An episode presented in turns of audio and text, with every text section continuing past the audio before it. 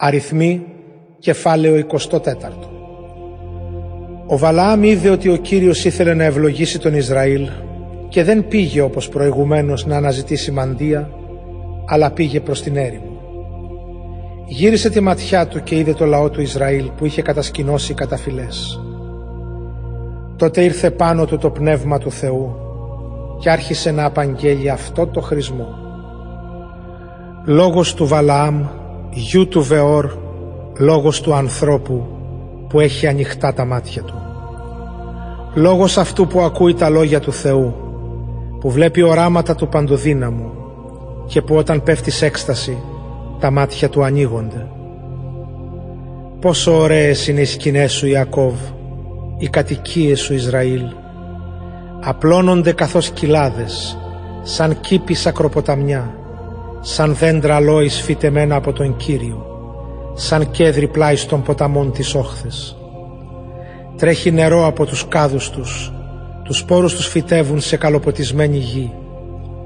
Πιο δυνατός και από τον Αγάγο βασιλιάς τους και ισχυρή θα είναι η βασιλεία του. Από την Αίγυπτο τους έβγαλε ο Θεός, για κίνους πολεμάει με δύναμη αγριόταυρου αυτός ο λαός τα εχθρικά του έθνη τα κάνει μια μπουκιά. Σπάζει τα κοκαλά τους, τα βέλη τους συντρίφει. Ξαπλώνει και αναπάβεται σαν το λιοντάρι και σαν το λιονταρόπουλο. Να τον ξυπνήσει ποιος τολμά. Ας είναι ευλογημένος όποιος σε ευλογεί και όποιος σε καταργέται καταραμένος να είναι. Τότε ο Βαλάκ οργίστηκε εναντίον του Βαλαάμ και άρχισε να χτυπάει τις γροθιές του. «Σε κάλεσα για να καταραστείς τους εχθρούς μου» του φώναζε και εσύ αντίθετα τρεις φορές τους ευλόγησες πλουσιοπάροχα. Φύγε λοιπόν τώρα και πήγαινε στον τόπο σου. Είχα σκεφτεί να σε τιμήσω πάρα πολύ, αλλά ο Κύριος σου στέρισε τις τιμές. Ο Βαλάμ απάντησε «Εγώ είπα στους αγγελιοφόρους που μου έστειλες, ότι κι αν ακόμα ο Βαλάκ μου δώσει το σπίτι του γεμάτο ασίμι και χρυσάφι, δεν θα μπορέσω να παραβώ τη διαταγή του Κυρίου και να κάνω από μόνος μου καλό ή κακό. Θα πω μόνο ό,τι μου πει ο Κύριος.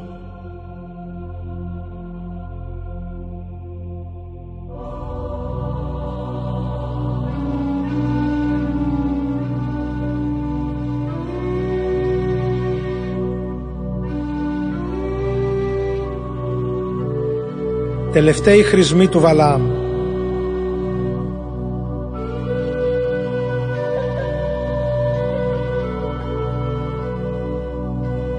Τώρα λοιπόν εγώ γυρίζω στο λαό μου. Έλα όμως να σου αποκαλύψω τι θα κάνει στο μέλλον ο λαός αυτός στο λαό σου. Τότε ο Βαλαάμ άρχισε να απαγγέλει αυτόν το χρησμό. Λόγος του Βαλαάμ, γιου του Βεόρ, λόγος του ανθρώπου που έχει ανοιχτά τα μάτια του.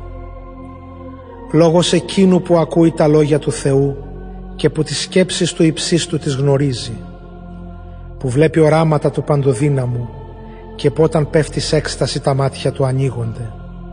Τον βλέπω, αλλά όχι τώρα. Τον ατενίζω, μα όχι από κοντά.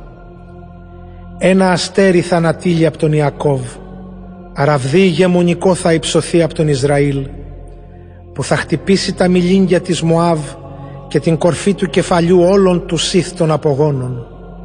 Θα κατακτήσει την Εδόμ, θα κατακτήσει τη Σεήρ, ο Ισραήλ νικώντας τους εχθρούς του κι όλο θα γίνεται πιο δυνατός.